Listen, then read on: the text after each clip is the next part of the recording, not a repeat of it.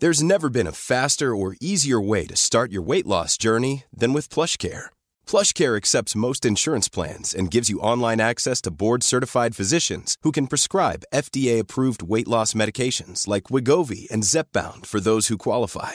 Take charge of your health and speak with a board-certified physician about a weight loss plan that's right for you. Get started today at PlushCare.com/weight loss. That's PlushCare.com/weight loss. PlushCare.com/weight loss. In the market for investment-worthy bags, watches, and fine jewelry, Rebag is the answer.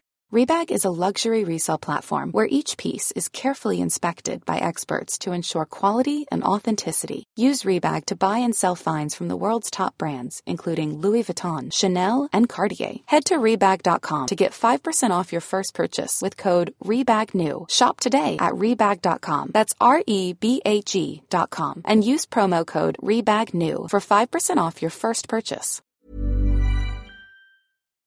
You're very welcome to Monday afternoon's Late Lunch on LMFM Radio. First show of the new month, the month of October. And as is my wont, on the first day of the month that we're on air, I read my little saying from the calendar. And it says today, I will love the light, for it shows me the way. Yet I'll endure the darkness, for it shows me the stars. Yes, the little saying taking us into the month of October on Late Lunch from that lovely Divine Word Missionaries calendar that I'm so lucky to be sent each year, and I really do appreciate it. And I love reading that little saying at the very start of every month.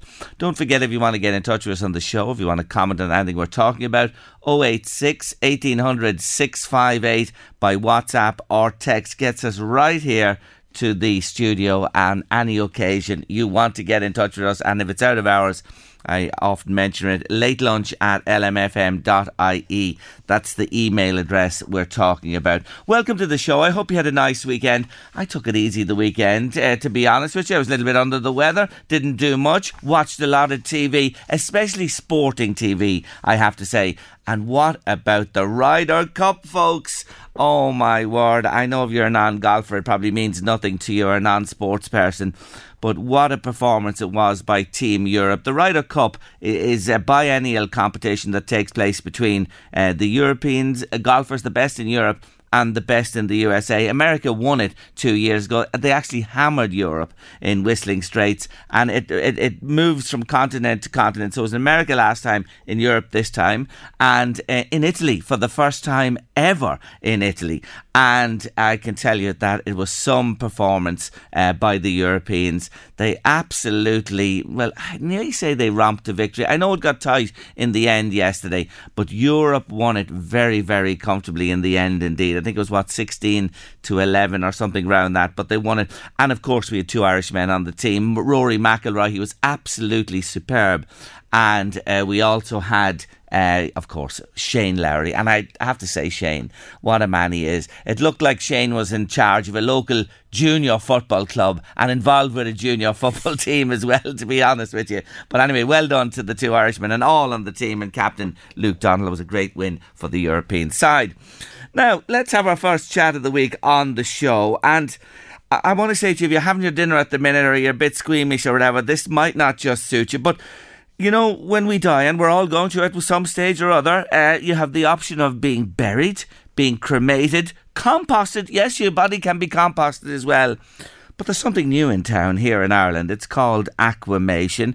And we are joined on the show today by somebody I love chatting to. She's a mortician and her business is known as Pure Reflections, based in County Meath. Elizabeth Oakes is standing by. Afternoon, Elizabeth. Hi, how are you? Thanks for having me on the show, Jerry. Not at all. Thank you for joining me today on Late Lunch. So for listeners who don't know what this is about, what is aquamation? So aquamation is also known as water cremation or resonation. So as traditionally would have happened with flame cremation, this is now a very eco-friendly and gentle alternative to flame cremation and burial. We use 95% water and 5% of an alkaline solution to bring the body or to speed up the decomposition. This is all done automatically in our facility there in Navan in County Meath. And where did you come across this? Well, when I was 18, I went to America and I studied mortuary science. It's a 3-year degree program over there. And I was very lucky in that I got a tour of the body donation program in UCLA. And that was back in 2004. And they were using this technology back then as part of the body donation program. And they used it because of its green credentials. So it's something then that just sat with me for a long time. And this facility is actually the first facility of its type in Europe. So the machine you imported from the States and you've set it up in Navan, and this machine does what you mentioned there. So when a person passes and you have the body, you put the body into the machine, the full body into the machine. How long does it take for the alkaline solution to work on the body that all of the flesh, etc. is gone? It takes around 3.5 to 4 hours. It just depends if the body has been embalmed or not. And yeah, as you say, basically, it just brings our body back to our chemical components, which are amino acids, peptides, sugars and salts. So what's left when we open the machine are the bones of your loved one. Similar to flame cremation, with flame cremation, what they consider ash, they burn the flesh off the bones in a flame cremator, whereas we use the water to, I suppose, dissolve the flesh off the bones. But it's the exact same thing that you get back in your urn, which are the bones of your loved one, which are considered ash. But as I say, ours is just very environmentally friendly. It's a very gentle process. We're having an opening day in the facility on the 18th of November so that the public can actually come, see the facility, see the machine, understand the whole process. To just demystify death, I guess, because people are a lot more open and forward about talking about death, talking about funeral plans and just having their wishes in order, I guess. So when all the flesh and all that type of stuff dissolves and is gone, couple of questions. What happens and what state is the liquid in afterwards? How pure is that? So once the liquid, we call it effluent, leaves our machine, we have a specialised water treatment plant on site. So the water goes through multiple levels of filtration and ultimately sterilisation. And the water is independently tested to ensure that it is completely sterile before it's released back to the system. So it's clean, very clean, you're saying, when it goes. And does it go down into the sewage system and out the drains as it would from our sink or our bath or whatever? Yes, that's correct. But as I say, it's completely sterile. It's actually, in many cases, it's cleaner than the water that would come into the system. There you go. What about the bones? What do you do there and do you handle that? Yes, we handle it. So when we pull out the tray, the bones are what's left because that's inorganic. They are then put into a dryer to dry for about 1.5 to 2 hours. Once that's complete, they go into what's called a cremulator, and that's then what processes the bones down to the white fine powder that's put into the urn and given back to the family. So there you are, just similar to a cremation. Ash is there, but you get the ground up bones back to the family in a similar vein. For families going to a crematorium, people will be familiar with that, what happens there. Do you do the same thing? You know what I mean? Do you provide like a little service in your premises where people see, do they see the coffin or whatever, or what happens before it goes into the machine? Yeah, so we have a chapel on site and the family come there. You have an hour's use of the chapel as part of our service. So you can have your final committal service there, or if you want to have your full service, celebrant-led or priest-led, whatever the family decides, that's all available on site. And how do you tie in with undertakers, or do you tie in with I'm sure you have to around the country. Is that the way it works? Yes, it's just similar to people going in requesting burial or cremation. We're affiliated with all the funeral directors in the country, so any family can go in now and they can request resumation. And it's just the same. The funeral director will bring you to our facility instead of to another facility. Now, what about metal in the body? What about implants? What about teeth, hip replacements, stuff like that? What happens? That has to be left over. That doesn't dissolve, does it? No, that would not dissolve. And in actual fact, any prosthetics that go through the machine, they come out completely sterile and as clean and as good as the day that they were implanted. So most of the time in cremators and in our facility, the prosthetics would be recycled. But I would hope in time that because these prosthetics are completely re-implantable, shall we say, they're perfect, that maybe we could do something in the future with that, with donating them back. There you go. You could be benefiting from somebody else's good fortune at the time to get whatever put into their bodies, and they'll come back round another time round. I don't see anything wrong with that. If it works, it works. Why not? Well, it's just like, I suppose, people donate their kidneys and their lungs and their hearts. So, you know, why not donate it prosthetic if it's... Very true. You're on the money there for sure. What's, you know, you're having this open day, I know, on the 18th of November. What's the take-up been like so far, or the reaction to it, Elizabeth? We've had an unbelievable reaction and inquiries. We're getting at least 20 inquiries every day about it.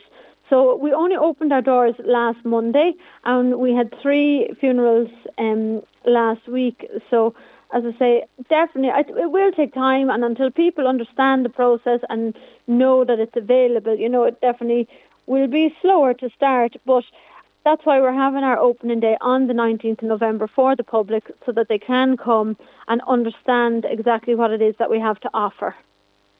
That's interesting. And the other point about this is that it's eco-friendly. Like, if you're into this during your lifetime, and more of us are going to have to be as the years move on to help this little planet of ours, this is probably the most eco-friendly way of saying goodbye, your last act. That's it. There's no carbon emissions. There's no mercury goes into the atmosphere. As I say, it's very clean, it's very green, and it's very gentle on the body also. How is it, going down? It began in the States. Is it something now that's in other countries worldwide and you know, taking up a fair share of the market when you compare it to burials in the ground or cremations? Well, in actual fact, I was only talking to a funeral director in the USA last week, and he has both a flame cremator and now a resumator.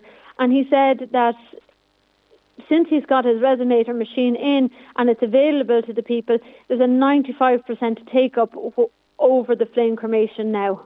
Isn't that something else? So it just shows you it is really taken off, and you're the first in Ireland with it. You mentioned about 4 hours or so. How many of us can you do away with in a day? Well, it depends how many hours we want to work, Sherry. So if what you're saying basically is, what I'm trying to get at is, do you need to clean and reset the machine? Does that take time before you do another one? Well, as I said, once we open the door of the machine inside is completely sterile. We do wash it down and clean it, but that is maybe 10 or 20 minutes to do that. But in a sense, the alkaline and the water completely sterilizes the inside of the machine after the process. So, look, you can turn it round quickly. That's basically it. Yes. I'm just thinking of the religious saying, you know, remember, especially around Ash Wednesday, remember, man, thou art but dust, and unto dust thou shalt return. They're going to have to rewrite that now. Remember, man or woman, thou art but water, and unto water thou shalt return. Well, I think the whole dust is the bones that are placed into the earth. So it's still there. It's still there, and in actual fact, Archbishop Desmond Tutu, there earlier last year, he was resumated also in South Africa. Right, so he opted for this himself. Yeah, a very important man in terms of the world and what happened in South Africa, of course. Yes, I saw Luke O'Neill was been writing about it recently in his column in The Independent, and he gave you a shout out too, and he's a big fan of it.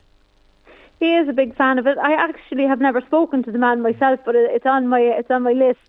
Oh yeah, no, he gave you a real thumbs up, and the process itself, indeed. He actually likes it. He really, really does. I think this is so interesting, and you're certainly on the money. This was in your mind for a while, wasn't it? It took a little time to get it up and running. Why was that? it's after taking 6 years to get to this point. So yeah, it definitely has taken time, and I suppose the 2 years of COVID didn't help the situation. Just, we're the only now regulated sector of the funeral industry, because our water has to be tested. We had to go through 3 years of testing with Irish Water to get our discharge licence. So as I say, there's just been a huge amount of thought and planning and everything that went into this, because I really wanted to make sure that it's right. You know, I want to make sure everything is perfect, and it is now, thank God. No, well done to you, and I can understand a lot of paperwork and a lot of toing and froing before you got the nod, but you are fully approved now, and off you go. If you're interested, folks, and you're listening to us today, PureReflections.ie is the website. That's PureReflections.ie, and that open day is on the 18th of November. Where are you in Navan? Whereabouts are you? Up on Flower Hill. Good stuff. So there you are. No bother to find it for sure. Anyway, you're a great woman. I always said it. Give a busy woman a task and she'll get it done. How many children is it now? Number 6, was it recently? I have 6 children now under the age of 7, Jerry. So it's been one a year ever since I decided to go with this whole program and process of the water cremation. It's been keeping me busy. Now I know the real reason. Don't tell me about red tape or forms or like that. 6 of them under 7. My, oh my. It must be fantastic, though. It must be just never ending, is it, in the house with them? Oh, my God. We're absolutely blessed. From first thing in the morning, I tell you, the noise levels are pretty high in our house, but I think we're immune to them at this stage. Yeah. I see it when other people come in, they go grey in the face. I can only imagine, me chambers. I don't know how you do it, but you have youth on your side anyway. And the other thing about you, I know when you had a number of the children, you're not a woman for sitting round. You didn't take the full maternity leave. No, Mark, I just bring the kids with me, well, whichever one, the latest one. So I breastfeed them all, and they just, I take usually a week. With the last child I had there 8 weeks ago, I took a month's maternity leave. So, I don't sit around, I can tell you that much. No, you certainly don't, for sure. You're a real good sort, I have to say. Well, listen, well done to you, Elizabeth, on this. It's called Pure Reflections again, purereflections.ie. Open day, the 18th of November, and it's something that is certainly going to grow and grow over the weeks, years and months ahead. Thank you so much for taking our call on the show today. Great to talk to you again. Thank you, Jerry. Appreciate that. Thank you. Not at all. Bye. That's Mortician Elizabeth Oakes there with Pure Reflections is the name of the business. And it is a new system of saying our final goodbye to this world of ours. Resumation is the process. And there you go. I'll leave it with you. Put that in your pipe and smoke it. What do you think? If you have any thoughts, we love to hear from you. 086 1800 658 by WhatsApp or text. Would you opt for it? Yes, thanks for your comments to the show. 086 1800 658 by WhatsApp or text is the number. Mark was on to say, very interesting, great idea and a clean way to go, and would help with the limited number of grave plots available. Thanks indeed for that one, Mark. Desi's been on to correct me. He says there was only one Irishman on the Ryder Cup team, Louise, and that was Shane Lowry. That Rory McIlroy wouldn't play on an Irish team. Rory McIlroy's an Irishman in my book. You know, if you're born in this island, you're an Irishman. It's simple as that, you know, at the end of the day. But look, Desi, you're entitled to your views on that one for sure. What was it to say, Louise? It is interesting, Elizabeth Oakes, isn't it? It is. It's very interesting. It's something different completely. I think a lot of people would like to find out more about it. And I'm sure they will as time goes by. And it would be, like, you look at the size of some cemeteries. Yeah. And you know, the amount of land used on graves. Yes. And then that was a good point made by Mark. It'll certainly save on that.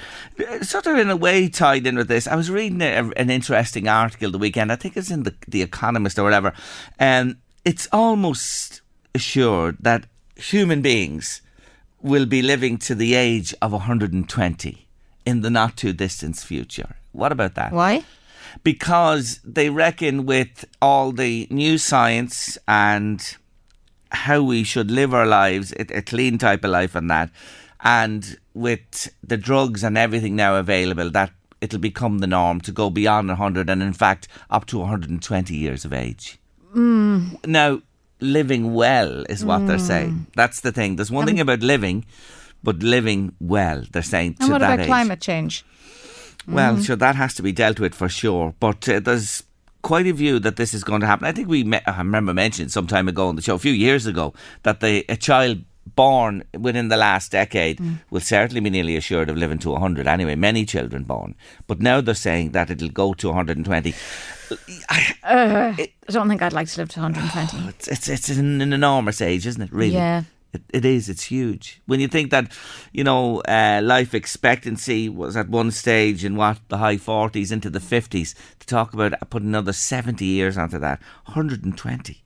Wow. Well, how come then they're saying on one, somebody's going, oh, well, we're not going to live because of all the ultra processed foods. We're not eating healthily. And now they're saying, no, actually, yeah, we will live to 120. Well, I think if you take on board all the advice about eating and minding yourself and not smoking and not drinking and that and exercising and all that type of thing, with the science that we have, yes, you'll be in that bracket. But I suppose if you burn the candle at both ends, you won't be doing the 120 thing. But I often say it is about quality, isn't it? It's about quality, probably not quantity of life, to be honest. But anyway, just an interesting little article got me thinking. I said I might mention it on the show this afternoon, that was the case.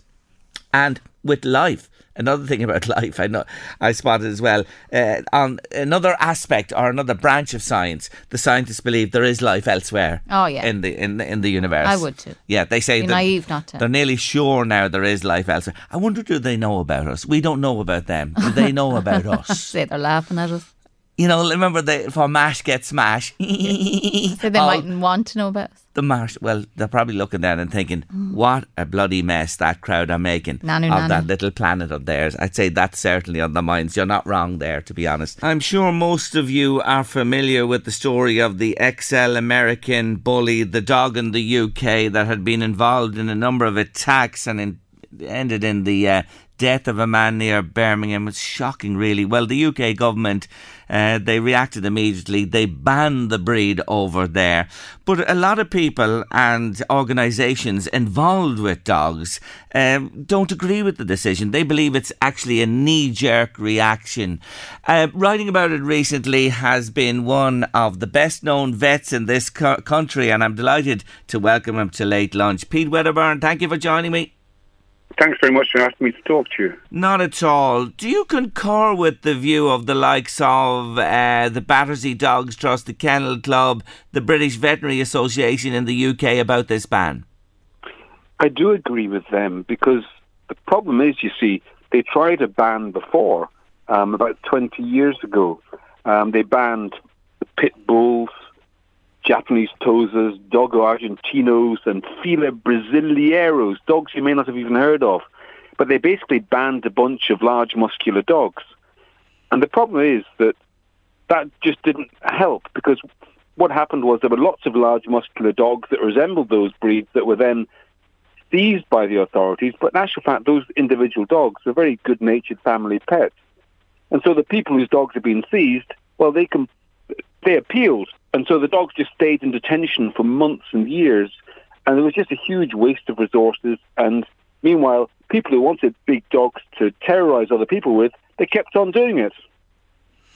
So it went underground. Is that what you're saying to me, really? That's really what happened. And also, it's very hard to actually define a breed. It's not like it's not like you can do a simple genetics test to prove a dog is that breed. It's much more complex than that. It's to do with the appearance, the size, different features, the size of its ears, length of its muzzle. So it's quite subjective.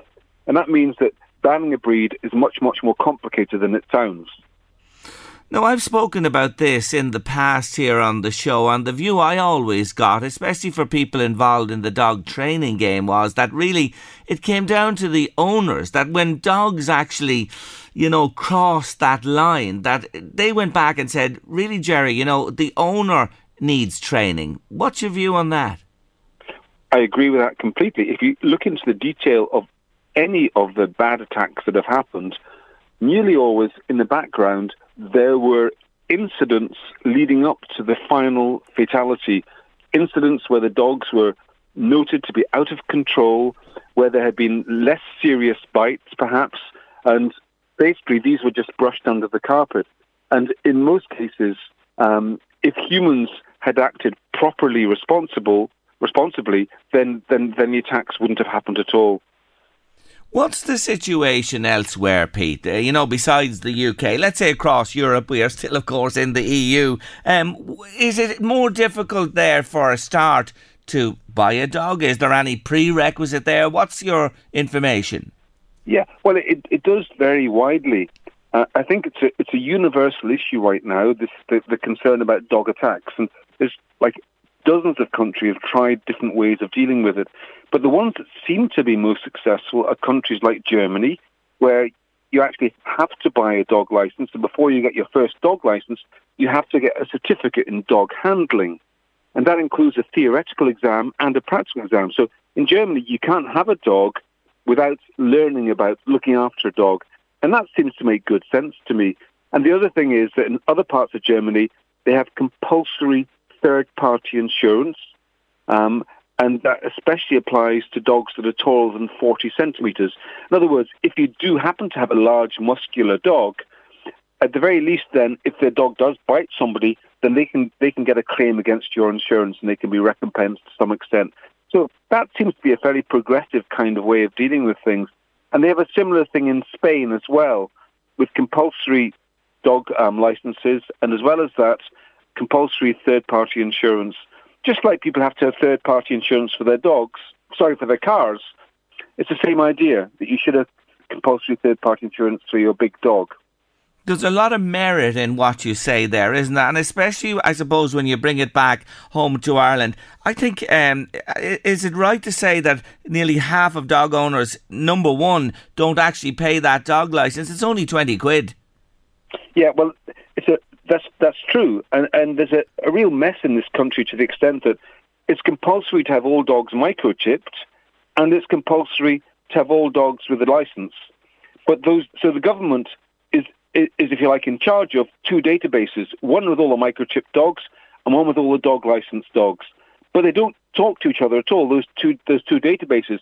So we've got two entirely separate databases of the volunteers who agree to get the dogs microchipped and the volunteers who agree to get the dogs licensed.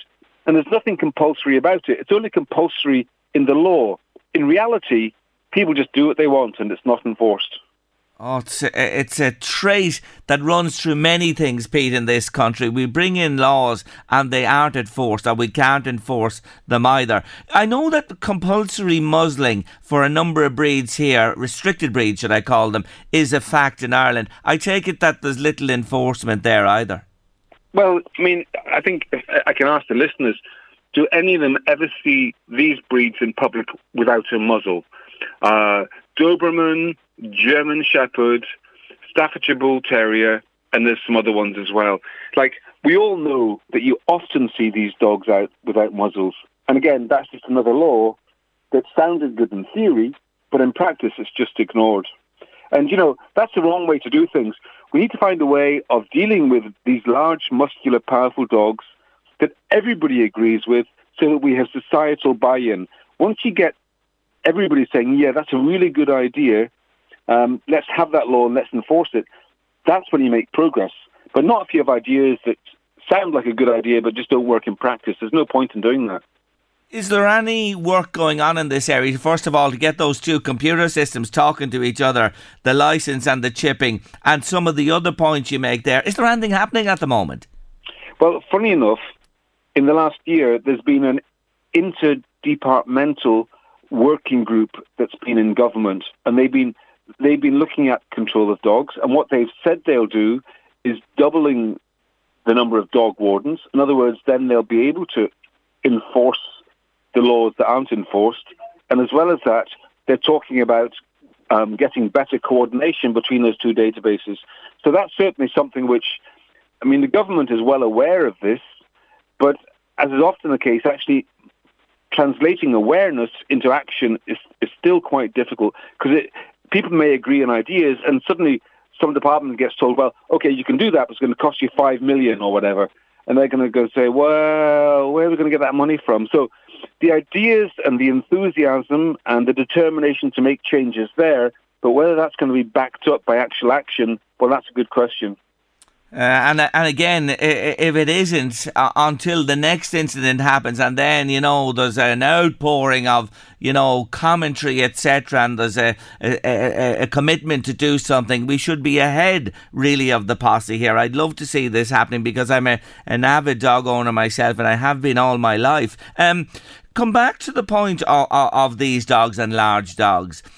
Is it fair to say that in certain circumstances where people don't have, let's say, the space, or they don't have the wherewithal because of their lives to exercise these creatures enough, or give them what they need in terms of physical activity, is there a case to be made that there are certainly people who shouldn't keep these type of dogs?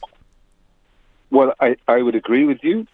I think that in the individualistic society that we live in, where people value self-expression and freedom, if you like, it's very hard to say you can't do that. Just as it'd be hard to say to somebody, you know, you can't have babies because you don't like the way you live your life, therefore we're going to sterilize you. Mm. You can't have dogs because you don't think you're the right kind of person to have dogs. We don't think you should do, drive that kind of car because you think you're the wrong kind of person. You know, we don't live in a system. You'd have to live under a fascist state for that to become reality. Yes. I don't think any of us really want that. No, absolutely, but I'm not saying that. But then it comes down to the individual person to look perhaps and take responsibility at their circumstances, that if you can't give a large creature like that the space of the home or the exercise it needs, you know, and it's hard to, I know what you're saying there, and I don't want to restrict anybody, but there are circumstances and people that really, it doesn't add up, does it, for them to have a large, muscular, rare breed of dog in circumstances like that? No, well, I think probably what it all goes back to is education. Yes. And I think one of the really positive things the government could do is to extend the scheme that was started by the ISPCA, where they set up a national school curriculum on animal welfare and animal care. And it went out to all the Educate Together schools, and it has been used there. But the government should extend that to all national schools so that children grow up understanding, you know, first of all, that animals are sentient creatures that you're often to be cruel to. So they, first of all, they get that. But secondly, the children understand that pets are expensive and time-consuming and energy-consuming, so that when it comes to their turn to have pets, that they make wise decisions rather than just going with the trendiest whatever seems to be doing the buzz at the time, which is what's going on with these XL bullies, I'm afraid. Yeah, and I have to echo the words of our regular vet here on the show, Sinead Kelly, who often said, like, getting a dog or a pet, especially a dog, is like bringing a baby or a child into your home. You mentioned babies and children a moment ago. It's a massive responsibility, Pete. And it never goes away. Like, yeah. 24 hours. You know, you have to be there for the animal all the time. Mm. And it's a big cost too. You know, you have to remember that it's nothing's for free, especially not a large animal that needs to be fed every day. That, you know, if you go away on holidays, has to go into boarding kennels, and if you get sick, you have to pay the medical bills. There's no national health service or medical card for pets, so it's expensive.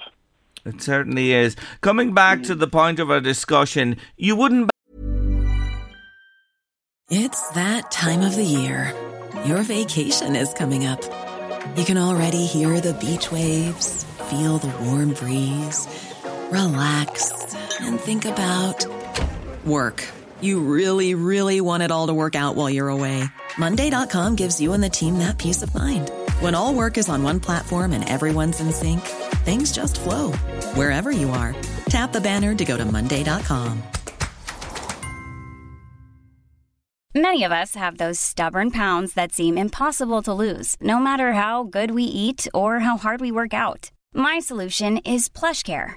PlushCare is a leading telehealth provider with doctors who are there for you day and night to partner with you in your weight loss journey. They can prescribe FDA-approved weight loss medications like Wegovy and Zepbound for those who qualify.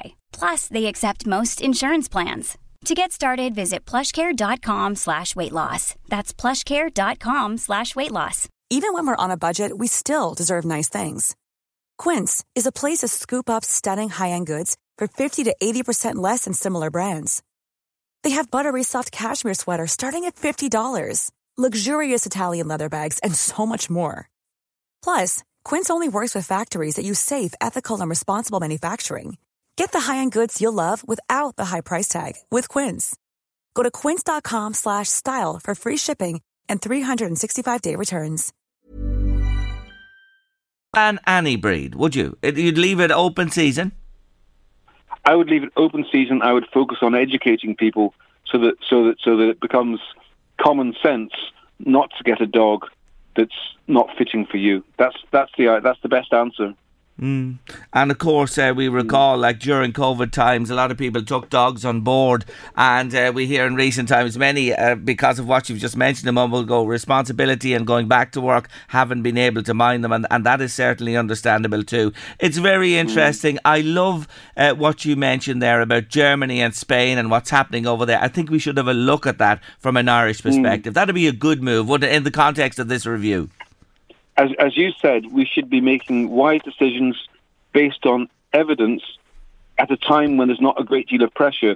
Because if we don't do that, then somebody may well be badly mauled by a dog, and the government may feel pressurised to make a quick decision and introduce bad legislation that just then isn't enforced. And that's not helpful at all. Certainly not. Certainly not. Pete, thank you so much for joining me on the show. Thank you very much. Thanks for asking me on again. Appreciate that. Not at all. Take care of yourself. That's Pete Wedderburn there, one of our most famous vets. What do you think? What do you think about what we've been talking about in terms of dogs and the rare breeds and what they do in Spain and Germany? First of all, before you get your dog licence, you have to be trained. You have to be trained in dog handling. You have to take a wee test as well. And compulsory third-party insurance for dogs of a certain breed and size. You know, what do you think about that? And Pete mentioned there the breeds that we have in this country, they're supposed to be muzzled, but has anyone ever seen them muzzled? I'd love to hear from you. If you have anything to say on what we've just been talking about with Pete Wedderburn, get in touch with me. 086 1800 658 by WhatsApp or text. That's 086 1800 658 is the number if you want to comment today. You know, I have to tell you that my family and my dad, Brendan, dogs, oh my word, it was his life. And we were introduced to them, I was a small child. And I've loved dogs all my life, always have had dogs as well. And I have the greatest respect for them. I have Messi at the moment. He's 13 now. Would you believe our friend is 13? He is. And he's slowing up a bit like myself. He's getting grey and everything. But, you know, even with the grandchildren in the house, and he's so placid, he's so lovely with children. I would never trust that dog. And I've never trusted any dog I ever had. And I'd say that to you. No matter what you think of your dog in the context of small children or children with them, you just never know. And I got that from my father many moons ago, and it's always stayed with me. And I'd pass it on to you today for what it's worth. You just cannot trust them, no matter how kind or docile you think they are. 086 1800 658 by WhatsApp or text. Let's be hearing from you. Amy Winehouse and Valerie on your late lunch this Monday afternoon. Thanks for all your comments. Interesting indeed about the dog breeds and what should be done. Olive, lovely picture of Poppy. Poor Poppy has a light shade on. You know, the light shade round the head, so she can't go near the little procedure she had. I think she was spayed. Olive says she won't have pups, but Olive agrees 100%. Wouldn't trust any dog with a child, Jerry. So does Angela. 100%, Jerry. Never, ever leave a child alone with a dog. I actually can't take it when I see those YouTube videos with babies and children along with dogs. Here's an interesting one from another listener. We have numerous dogs here. French bulldogs, micro bullies, 2 pocket bullies and 3 XL bullies. And my son is a pit bull. I couldn't say a bad word about them. They're all show dogs and all live in the house and also kennels outside.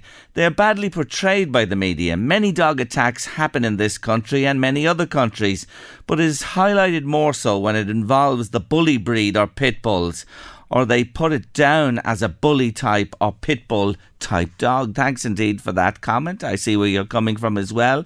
And again, it goes back to the point, the owners and the responsibility owners have and responsible owners. And, you know, your comment is really, really valid. Thanks for sending it in to me. Here's on the opposite end of the scale from another listener. Hi, Jerry. I was in a caravan park through the summer, which was full of children. I showed my concern for a dangerous breed of dog to its owner in a very nice way. But she told me it was my fault for showing my fear to her dog that I upset him. I take it that's why the dog was a bit aggressive or whatever, or barking at you. They say dogs can pick up fear, can pick up feelings from people. They do say that for sure. But, you know, you went about your business there in a very nice type of way. And I don't think that explains away, you know, your concerns for the children there either. But thanks indeed for getting in touch with us. If you have anything to say, don't forget it's 086 1800 658 by WhatsApp or text. Have you have a dog of your own, Louise? As I mentioned, I have Messi as well. She had a dog of her own. If you find, what, describe the dog. So no, you have a fella. He's inclined to go and come, isn't he? But anyway, what have you? What type of dog Spaniel. Have you? Mm-hmm. Have you ever had a fear of a dog? Yeah. I have a big fear of dogs. Have you? Yeah, I got bitten as a child. Did you tell me that before? I can't remember that. Did you? Mm-hmm. But you've no fear of your own fella? No. No. But I'd be very wary if I'm on the beach ranting and a dog comes, you know, a dog kind of comes towards me, I'd get a little bit nervous. But you've had dogs since of your own and no issues with that. Oh, but, yeah. No, I was a kid. I was running past someone's house in an estate and a dog came out and bit me. That would leave a mark for life for sure, and that's understandable. So if you see other dogs like that, you're very nervous. Are you? Yeah. Well, that's understandable, isn't it? It really is. What do you think of Pete Wedderburn there? He was talking about what they do in Spain and Germany as well, where you have to, before you get a dog, you know, you get some training. You do a little test or whatever, then you get your dog licence and your dog as well. And insurance for the bigger breeds of dogs. You know what I mean? Yeah. That you must have insurance. There's merit in that as well, isn't there? Look, I agree with you when you said you couldn't trust a dog. You wouldn't trust a dog. And look, it's in them. It's in all dogs. It's just by nature. Yeah. But, you know, there's some of the so-called like Alsatians and you know, German Shepherds that are just, they're gorgeous. Yeah.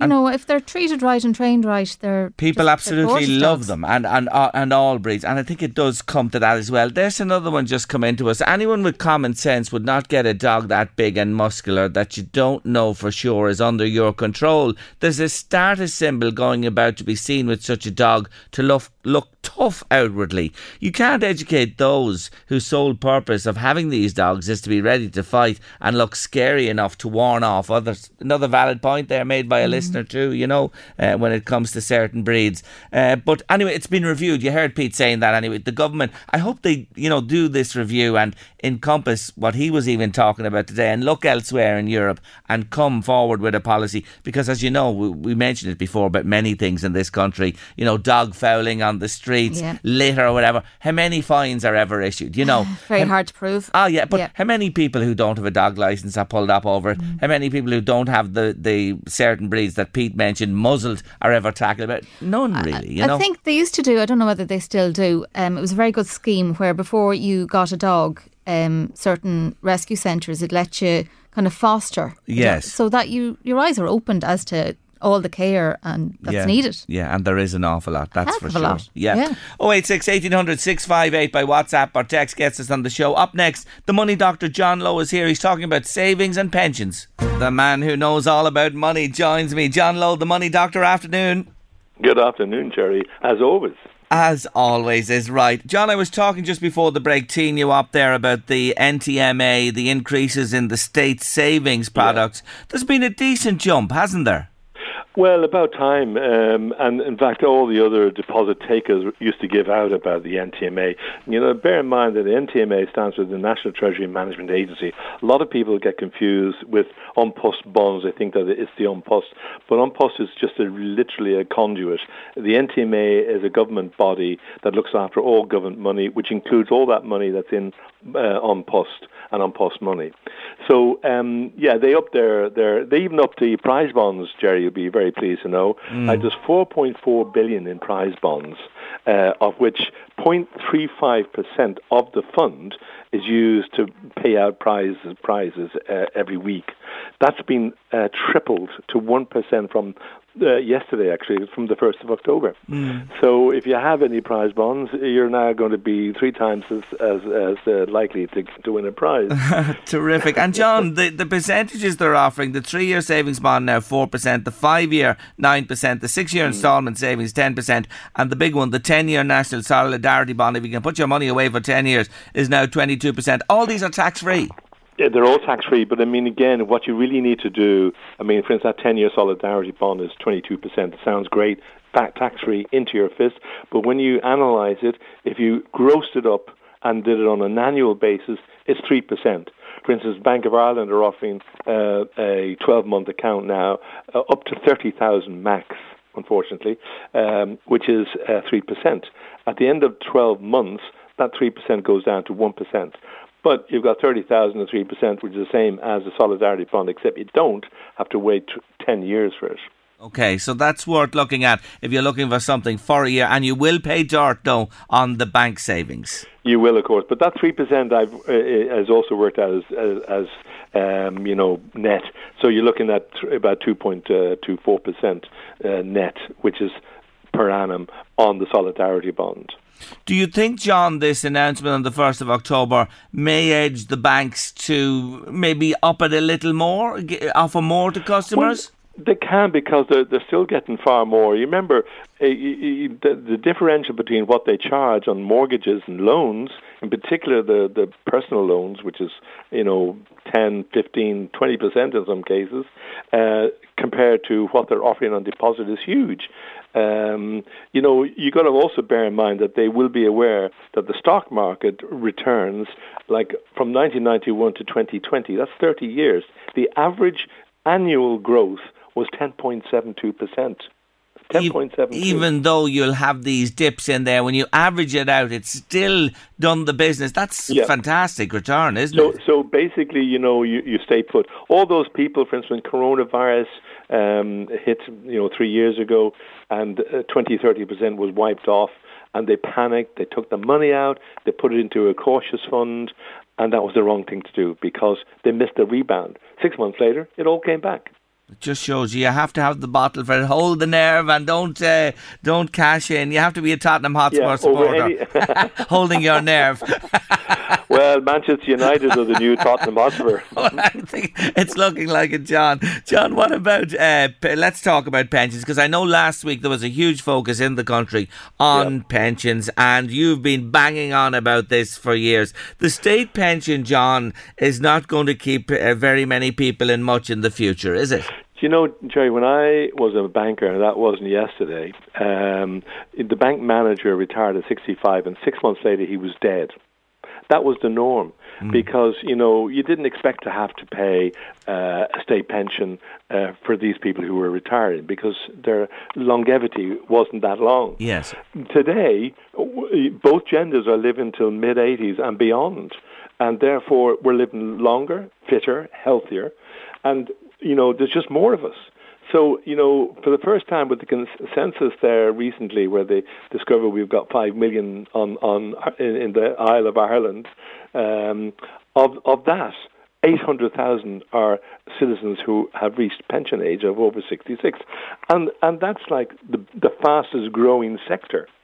So in less than, you know, 25 years' time, we'll have three times that number, 1.8 million. And yet, at the moment, last year, for every person who retired, there were five workers who funded each retiree, basically, putting money into the exchequer funds, and they pay out the €265.30 a week. In 25 years' time, Jared, there'll be two. So it's not possible, it's physically not possible that there's going to be money there. And where are we getting the money from? We're already well over borrowed at this stage. National debts of all countries are woeful. I mean, you look at America when Barack Obama was in, which wasn't yesterday either, but it wasn't that long ago, was in power, there was a 14 trillion national debt deficit. Today it's 30 trillion. That's a 30 million. So, I mean, it's really at a point where we really have to do something about it. And then 50% of this country have nothing to look forward to other than that state pension. And of that 50% who have got something, they're totally inadequate. You know, how many times have you heard somebody say, I'm fine, I've got 5%, I'm making a contribution to my pension, and the employer is making a 5% contribution. And it's a joke, because that's 10%. That's not going to keep you in the luxury that you've become accustomed to. And then add on another thing called auto-enrollment, which has been banging on around about for the last 25 years. And auto-enrollment is supposed to be coming in next year, and it's a joke already, as far as I'm concerned, because what they've done is they're saying all employees have to set up a pension for their staff. So 1.5%, they will make a contribution, and they want the employee to make a 1.5% contribution. At the end of 10 years, you'll have brought that up to 6% each, and the government will chip in 2%. That's 14% at the end of 10 years, Jerry, that's going into a pension. Now, you might think, oh, that's okay. Well, it's not really, because when a young, graduate comes out of, masters or whatever they're doing in third level, and they get their nice job and they decide to go for their pension, they can put 15% of their net annual earnings into a pension straight away at the age of 23. So John, at age 30, they can put in 20%. Yeah, so it goes up with age, as you say. Yeah. It moves up along the way, and you can put more in the older you are. And there, of course, there is tax relief, which is the big attraction in pension contributions. What I just go act devil's advocate for a moment. So you have young people who have a mortgage, and you mentioned there the interest rates have risen. They have childcare. They have all that goes with it, and at the end of the month, they have very, very little left. They've got to live. How do you reconcile that with putting more into your pension? That's a very good question, Jerry, and it's a reason why people don't put into a pension scheme, because you've got to do your budget. You really do have to do your budget and say, can you afford it? Even though the pension, for me, is the best investment in Ireland, bar none, because especially if you're on the 40% tax rate, for every 100 euros you're putting into your pension, the government give you back 40 euro. That means you're up 40% before you even start. Mm. So it's quite easily the best investment. But as you said, can you afford it? That's where the budget really does come in. And I think that, I'll give you an example of I had a Zoom consultation about 8 days ago, and it was this young man of 27 who had been a master, because I asked him, how did you find out about us? He said, I was in your office about a year ago, and I was with a film crew. We were doing some kind of a short video on you, but I had a quick conversation with you. But the one thing that stuck with me was when you talked to me about this girl who came to your office a couple of months beforehand, who was 26. She was younger than me, and you gave her a spiel about pensions, and she was setting up a PRSA, that's a personal retirement savings account, and I said to this young fella that she was visibly upset. Not at the information I was giving her, but at the idea she had already missed out on 2 years' pension contributions, so which was most unusual. And he remembered that so much that when he set up with a multinational there a couple of months ago, the very first thing he did at 27 years of age was he joined the pension scheme. And he then came to me for a consultation to see, can he maximize his tax relief? And he could. He could set up a PRSA AVC with us to put in the full entitlement. He was 27, so he could put in 15%. He was putting in 5%. So, John, coming back to what you said there, the budget you're talking about is not the budget the government are going to issue next week. It's the family budget. It's your budget at home that you need to go down and detail everything and see, can you squeeze something out to go into this pension? Is that it? That's it, basically. At the end of the day, you're right. I mean, if you have childcare costs, you've got childcare costs. You can't help it. If you haven't, you can't pay what you haven't got. And therefore, doing a budget plan, and again, I'm happy to send you and all your listeners a pension planner spreadsheet, which is the idea that tots itself up, has all the categories and all the lists of various things. And you just populate those fields, and then you ask yourself those questions when you see the expenditure. Do I need it? and is there a better, cheaper alternative? It's really that simple. And then you'll see there's a deficit or there's a surplus. And if you have the surplus, that's what you plan with. Just let me tell you this, that if you had, the child benefit is 140 a month. You have one child. So if you decide we're wealthy enough, we can put that away for the child. You put it away under your bed because it's got no interest.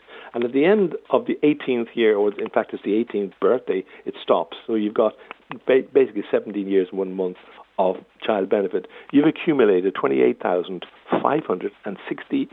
You are still 14,000 shy of sending that same child to third level.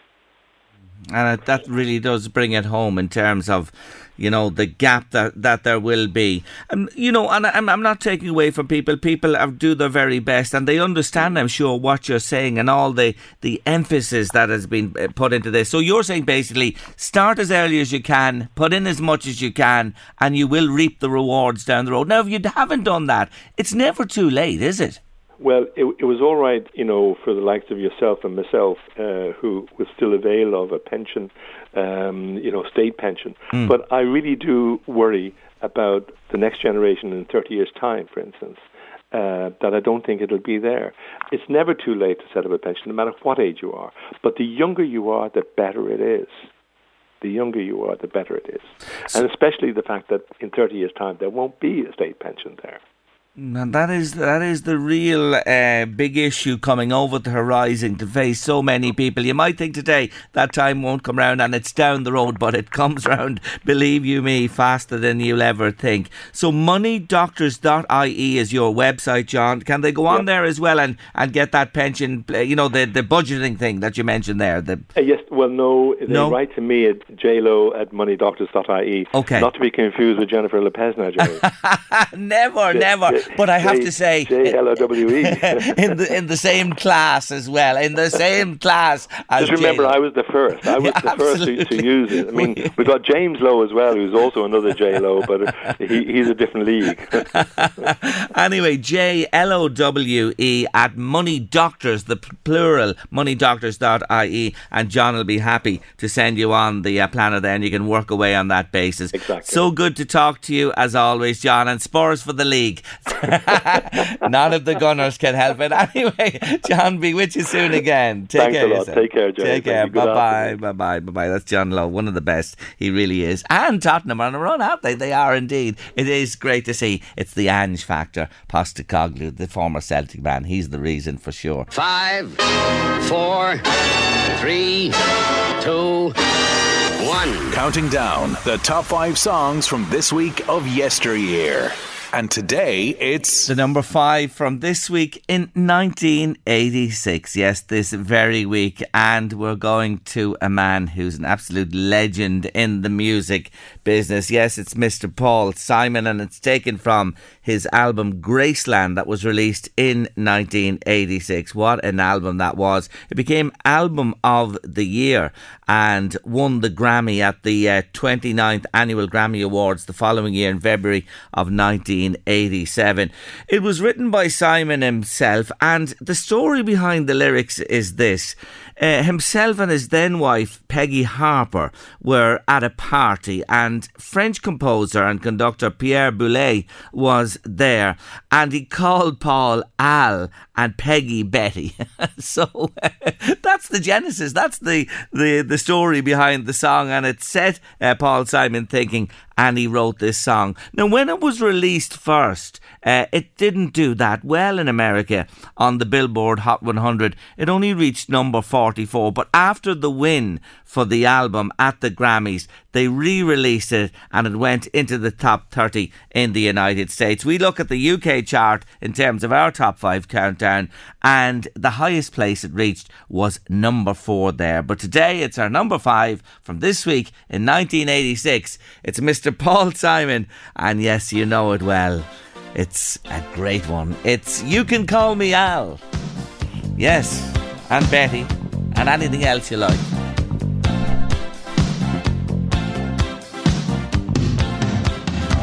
A man walks down the street, he says, why am I soft in the middle now? Why am I soft in the middle? The rest of my life is so hard. I need a photo opportunity to fuel my bodyguard.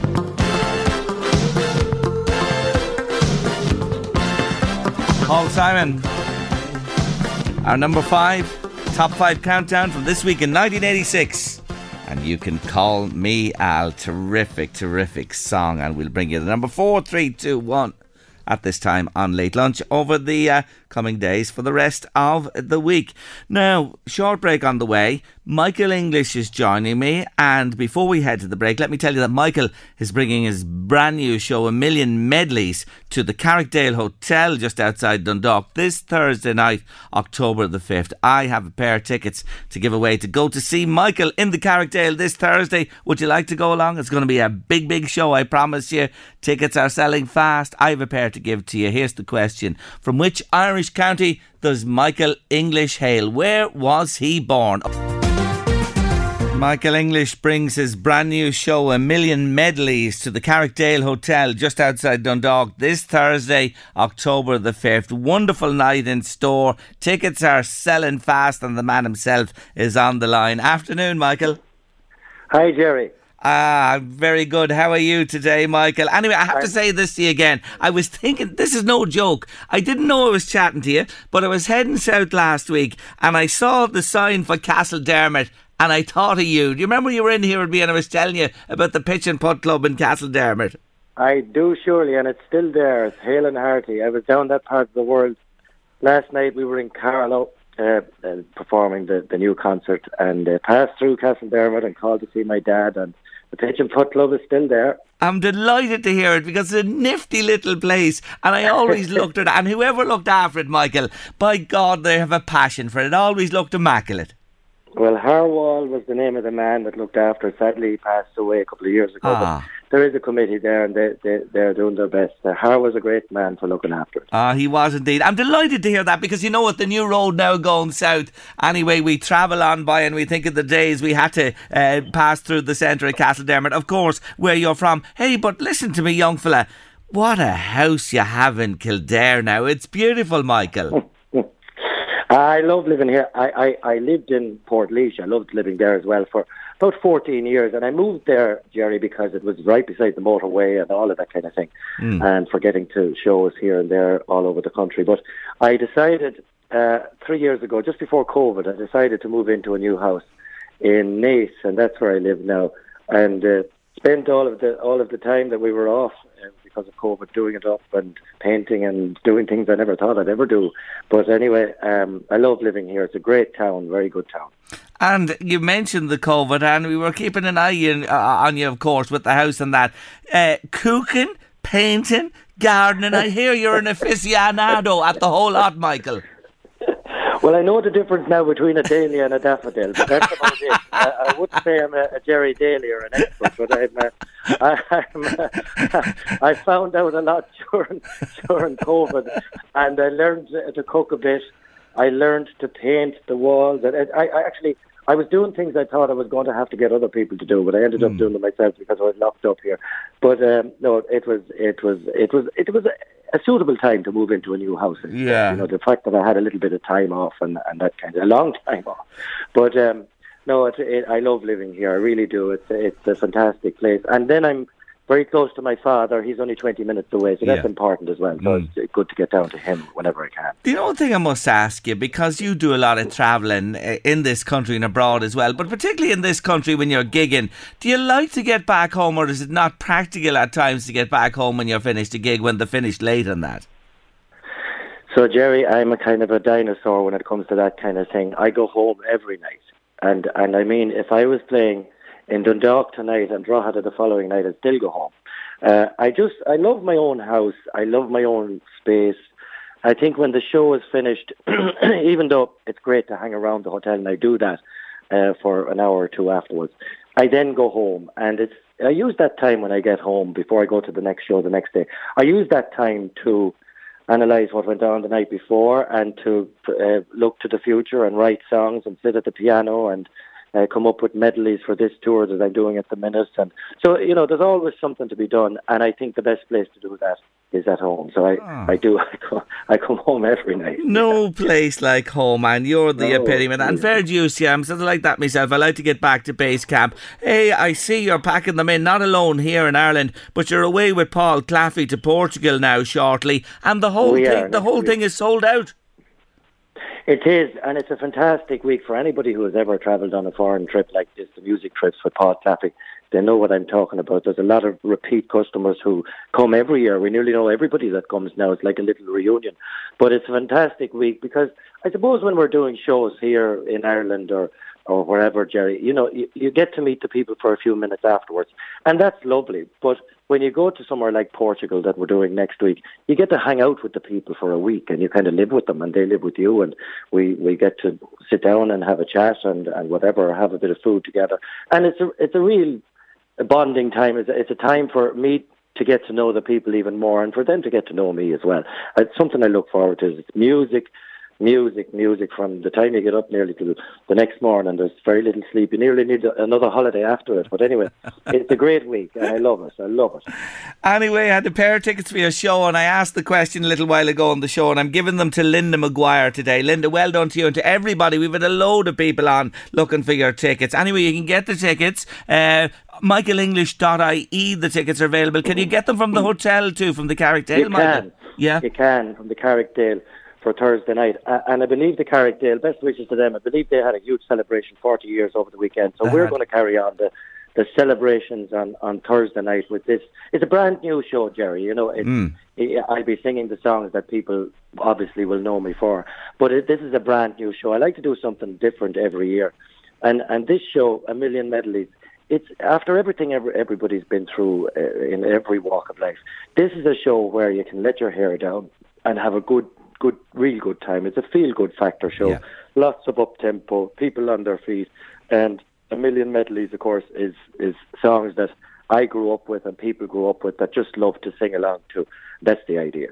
Listen, it's one to look forward to. MichaelEnglish.ie or from the Carrickdale itself. You've got to be there this Thursday night. It's lovely to catch up with you, and we're going to finish out today with one of your well-known songs. Best wishes with everything and Portugal coming up. Talk to you soon, Michael.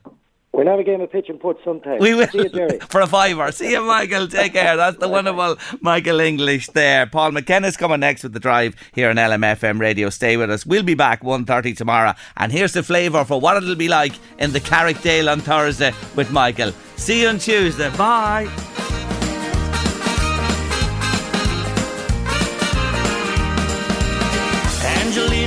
Angelina, please bring down your concertina and play a welcome for me, 'cause I'll be coming home from sea.